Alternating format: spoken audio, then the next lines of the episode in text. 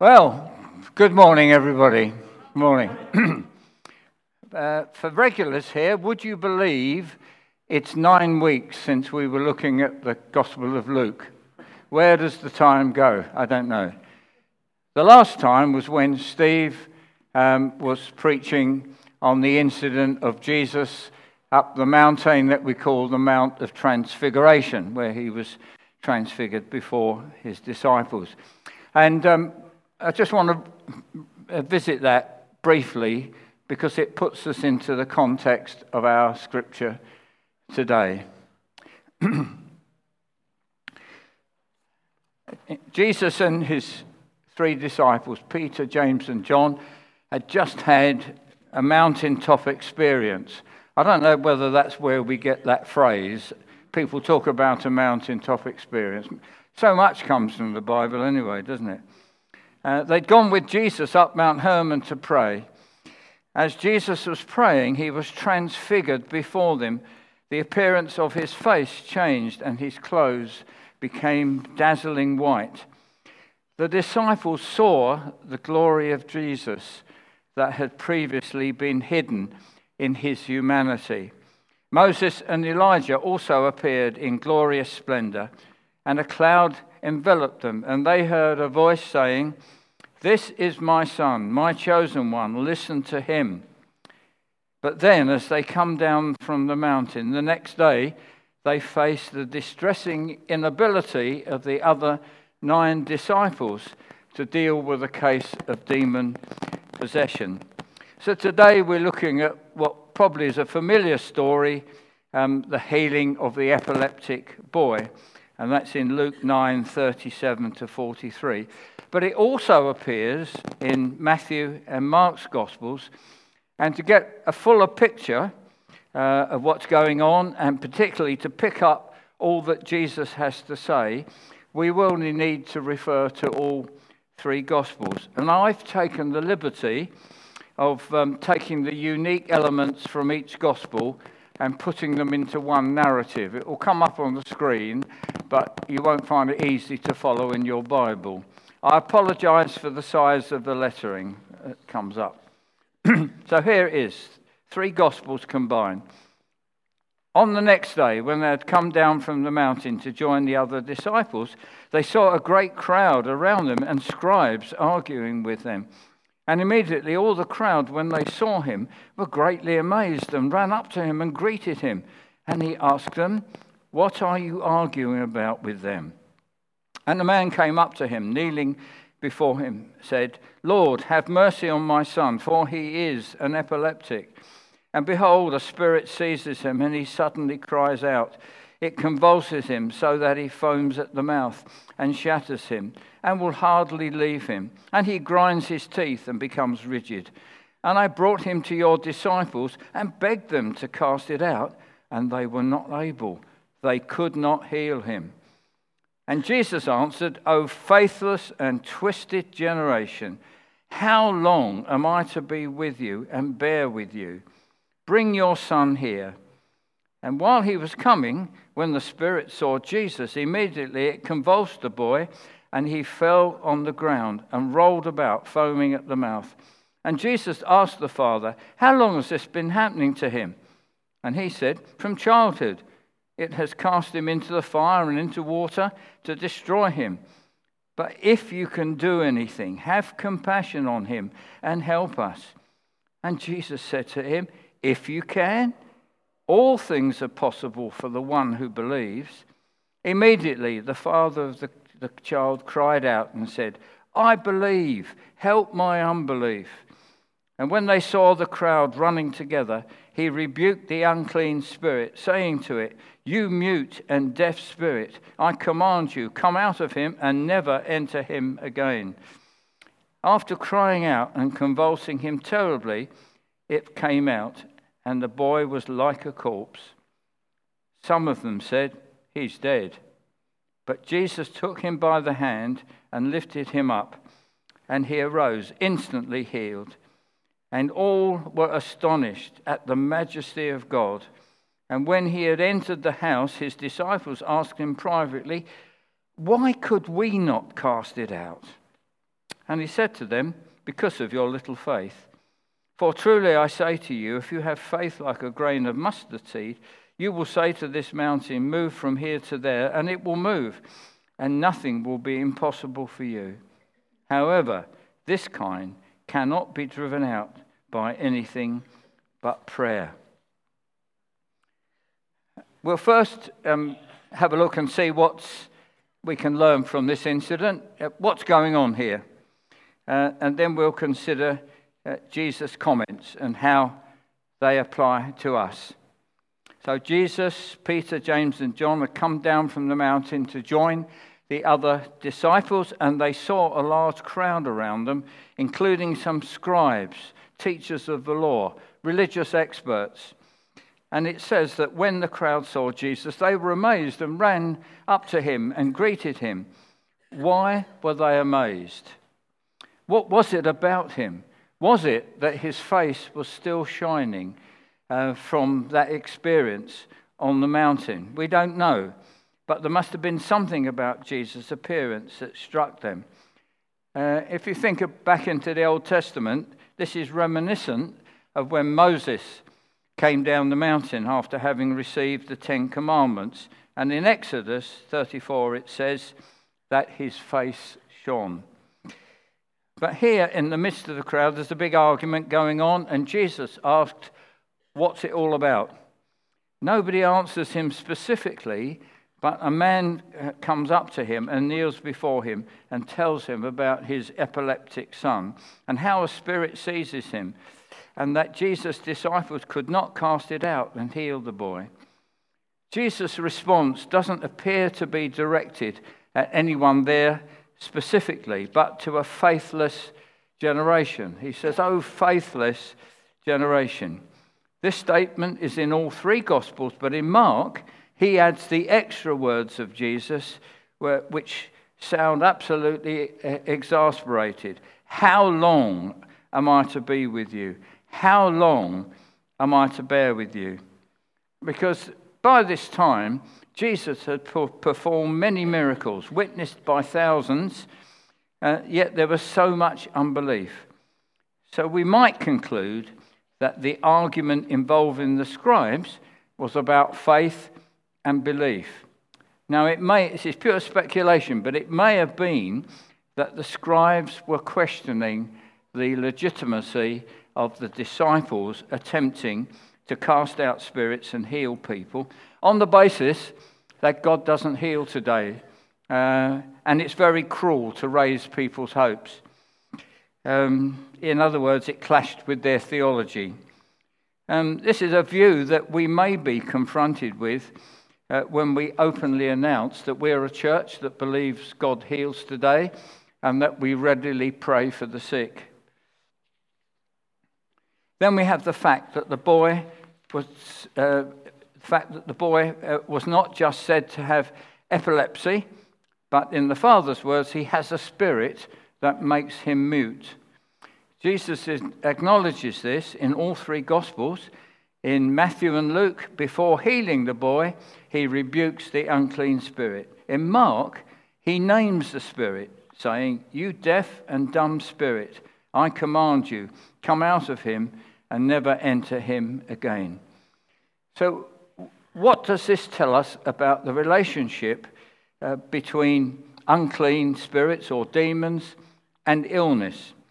Well, of course, we can't um, build a theology of demonization uh, from this passage, but it would appear that the boy suffered from epilepsy, um, and the symptoms are common to the, the disease we know today, but also from an unclean spirit. This is borne out when Jesus addresses the situation. He first cast out the spirit, and as the boy lay there like a corpse, he takes him by the hand, and he arose instantly healed. It may be that the spirit was stirring up the epilepsy, we can't be sure. But it does appear that apart from epilepsy, the boy was deaf and dumb, and this was attributed to an unclean spirit. So I've concluded that in this situation, we are dealing with two separate elements. Whereas in other places recorded in the gospel, Jesus either separately drives out demons And then in other places, he separately heals people. Now, in this country, it would be unusual um, for us to encounter people who have an unclean or evil spirit, or we might use the term being demonized. And we certainly would not normally associate epilepsy with such. Now, evil spirits do not trouble people unless there is a door opened for them, such as involvement in the occult. This could range from Ouija boards to seances uh, to consulting mediums uh, to outright, outright witchcraft. Many of you will remember George from Brazil, who stayed with us for a while, spent a fair bit of time with us. He said that back home, when he and other Christians entered people's homes to pray for the sick, they would first, as a matter of course, in the name of Jesus, command evil spirits to go. Because Spiritism, with its customs and rituals introduced by slaves from West Africa centuries ago, is a significant religion in Brazil. So they're on their guard to, to make sure that they deal with any spiritual issues like that before healing someone. Thankfully, this is not part of our culture, not generally anyway, but churches often run the Freedom in Christ course, as we have done many years ago. We took everybody through it at Beacon. Um, this is particularly helpful for new Christians because it helps to identify and renounce any past involvement in the occult. So, for us, when we come across illnesses such as epilepsy, we should treat, treat them as illnesses and not assume evil spirit activity unless the Lord shows us otherwise.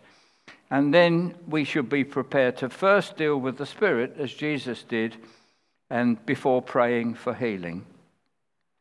Now let's um, come to the, the big question that the disciples asked Jesus. Why could we not cast it out? Although the focus in this account is about casting out a spirit, I want to apply this to healing because I think this would be more helpful to us. And I'm, and I'm sure that we all have questions about healing. We might not express them to one another, but we've all got question marks about healing, even in the name of, of Jesus. So one might be why does God not heal when we have prayed much? Um, you may have asked that question. I think I have. Nevertheless, we are now part of a Christian tradition that believes that all that was promised those early disciples concerning the work and witness of the Holy Spirit has not been withdrawn from the church, and that today signs and wonders will follow the preaching of the gospel. And we see that praying for the sick is an essential part of that. So, why does God not heal? And the disciples' question might strike a chord with us.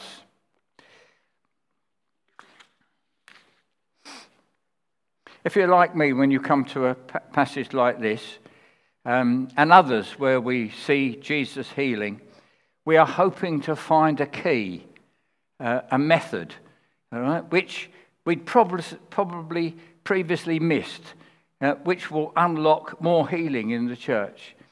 But as we look at the way Jesus healed, it should prevent us from relying on special formula or methods for healing. We see that he used different ways. For example, he lays hands on someone. The next, he declares them healed. The next, he rebukes sickness. The next, he puts spirit on a person's tongue, spit on a person's tongue. Next, he makes mud and puts it on someone's eyes. And here, in this account, he takes hold of the boy by the hand and lifts him up. And we see in the Acts of the Apostles the disciples, and particularly Peter, continuing the healing ministry in the name of Jesus, again using different methods. These may be important factors, but they, they do not bring healing in themselves. So we're not discounting any of that, and we may be prompted to use those methods, but of themselves, they do not bring healing. No, Jesus majors on belief and faith and not methods. Uh, but contrary to what we might expect, it is not the quantity or the strength of faith that Jesus commends, but the quality of faith. Jesus makes this point to the disciples in answer to their question, Why could we not cast it out? by saying, Because of your little faith. For truly I say to you, if you have faith like a grain of mustard seed, you will say to this mountain, Move from here to there, and it will move, and nothing will be impossible for you. Now, as I looked at that, it seemed to me that the opening words of this statement are somewhat contradictory. At first, Jesus is suggesting that their problem is the smallness of their faith. Uh, and yet he says a small amount of faith, faith, the size of a grain of mustard seed, indicating it's absolutely minuscule, uh, is all that is needed for any challenge. I think we must conclude that the little faith at the beginning of this statement refers to the faithless generation he has criticized earlier, their cynicism perhaps, and that faith, however small but real, is all that is required. Now, how we perceive faith can often be tied to our emotions. I'm sure we've all experienced times when we felt full of faith especially when we know of someone who's recently been healed in the name of Jesus. I don't know, we might want, be looking for other people and wanting to lay hands on them and so on. Other times, our faith seems to be at a low ebb. But it is not about how we feel, but where we place our faith, which is important. We do not put faith in faith but in the one who is the object of our faith, and therefore in the one who has unlimited power. As Jesus said to his disciples, nothing will be impossible for you, because nothing is impossible for God. An illustration of this is um, the experience of Rodney Kingston, a name that some of you may remember, who many years ago was one of the first New Frontiers leaders to visit China as the country was opening up. And he was taken, to a, taken secretly to a large Christian uh, meeting in a village. After he had spoken, the person in charge of the meeting said to all those present who were sick were to line up and Rodney would heal them. a large number of people came forward. I think they formed a great line. And Rodney said his heart sank, and any faith that he might have seemed to drain away. Nevertheless, he looked to God and obediently laid hands on all who passed before him. And almost to his surprise, many of the people immediately testified to being healed. So, um, then when he got home, well, talking about when he was at home, he said that he'd often prayed for people and felt very full of faith. Um, but nothing, little or nothing had happened. Yet there in China, with such little faith, many people were healed. Two men were about to board an aircraft to fly to America. The first knew lot about, uh, knew a lot about aviation. He had checked the maintenance records of the plane, he checked the credentials of the pilot, and being satisfied, with both of those, he boarded the plane with absolute confidence. The other man hated flying and knew nothing about aviation or the pilot, but on the basis of not knowing of any recent crashes with this airline, with fear and trepidation, he boarded the plane. How much faith did the second man need? Just enough to walk up the steps. That's all he needed. So, from these two illustrations, we see that faith is expressed by our actions, not by our feelings. So, what should we do? How should we express our faith, even when we think it's small? Well, firstly, like Rodney, we should be obedient.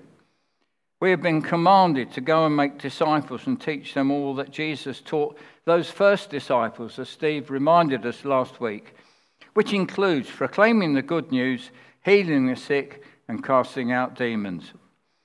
We don't have to ask permission to preach. All right? We may get into trouble, but generally we don't have to ask permission. But we do have to ask permission when it comes to praying for healing. It is by consent, it's by invitation when we are asked to.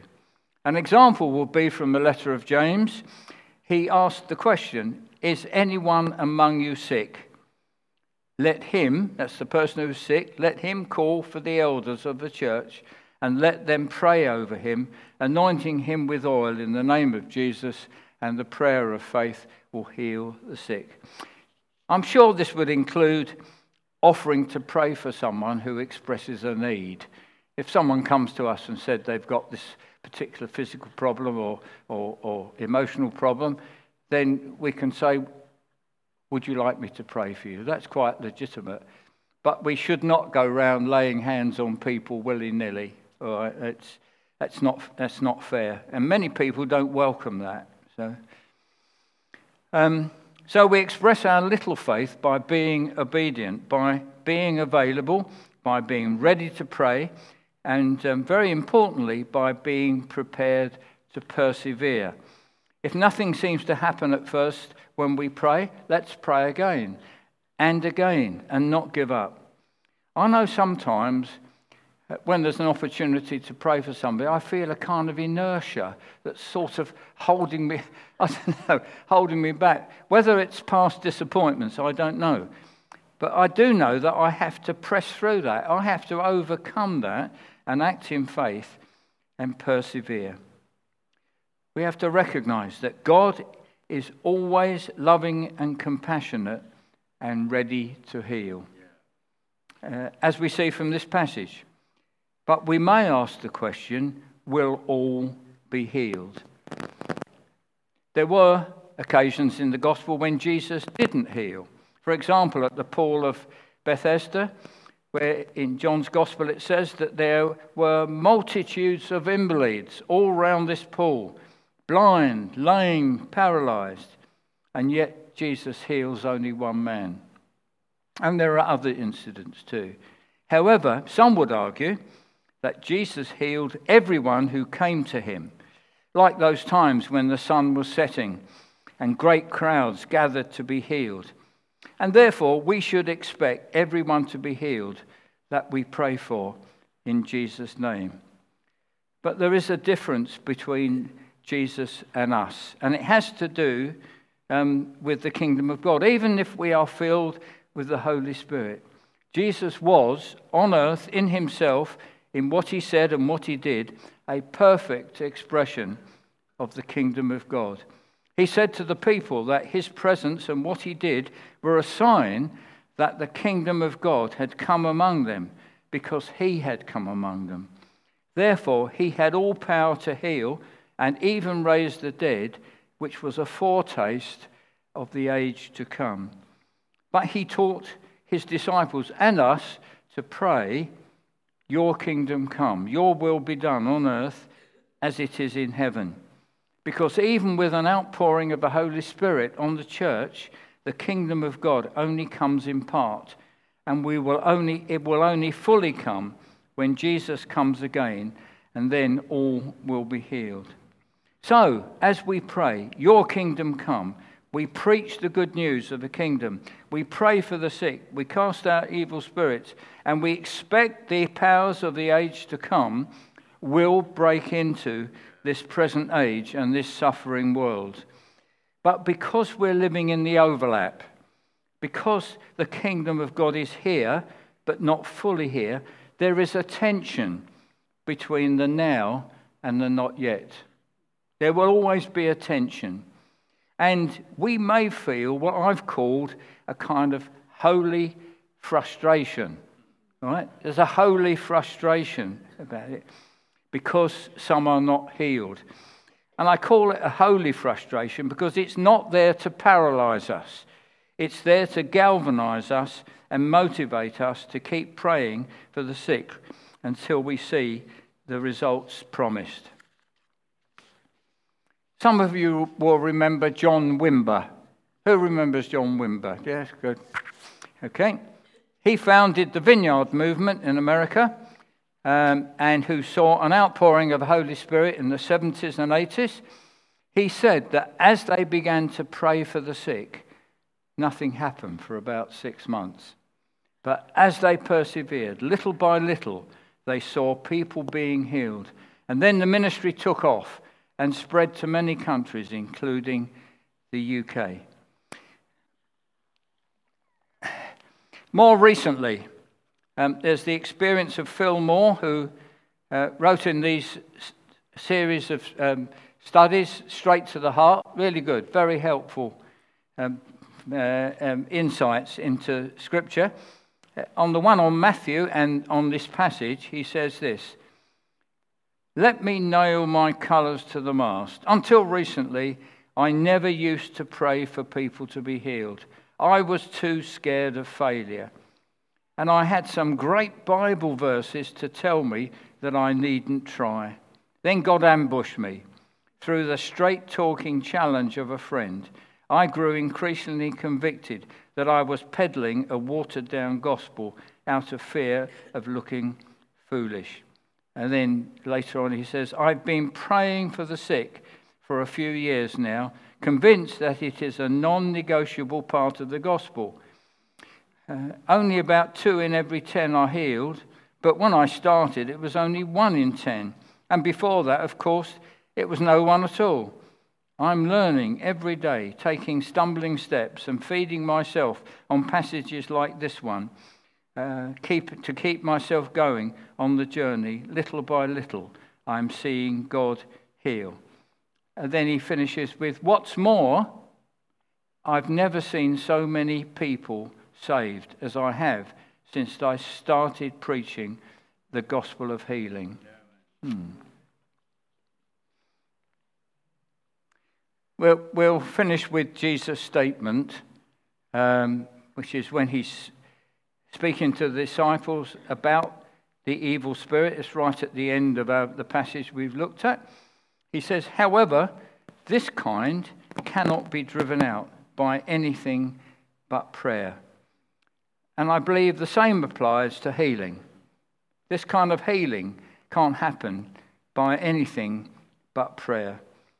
The outcome of everything we attempt in Jesus' name is dependent on our relationship to the Father uh, through the Son. Jesus said in John 15 that if we abide in Him, if we live close to Him, we will bear much fruit.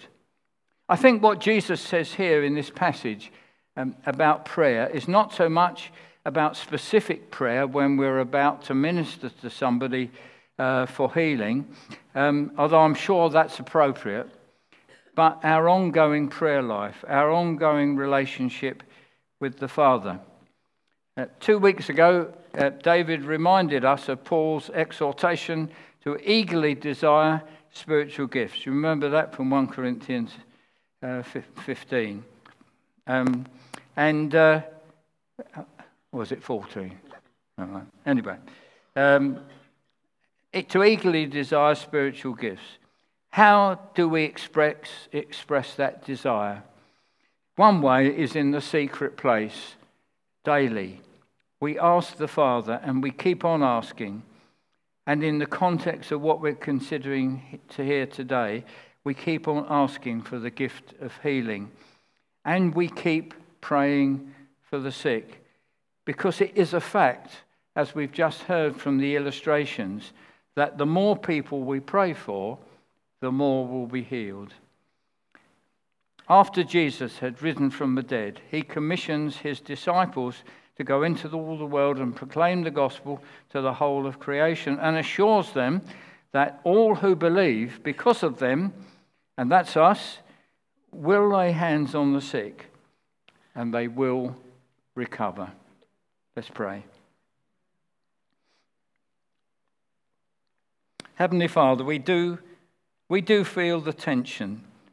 Lord, we love your promises to us, uh, how your kingdom will be expressed through healing the sick and other ministry. But, but we do feel the tension, Lord, the, the now uh, and the not yet. And Lord, maybe we feel that, that frustration, but Lord, we want to make it holy frustration that motivates us and keeps us pressing on pressing into the good things that you have promised us in Jesus. So we ask you for more of your Holy Spirit, Lord, to help us, to encourage us. He is the comforter, uh, He is the encourager. Lord, may He encourage us to press into praying for the sick and seeing your glory in the church. In Jesus' name, amen.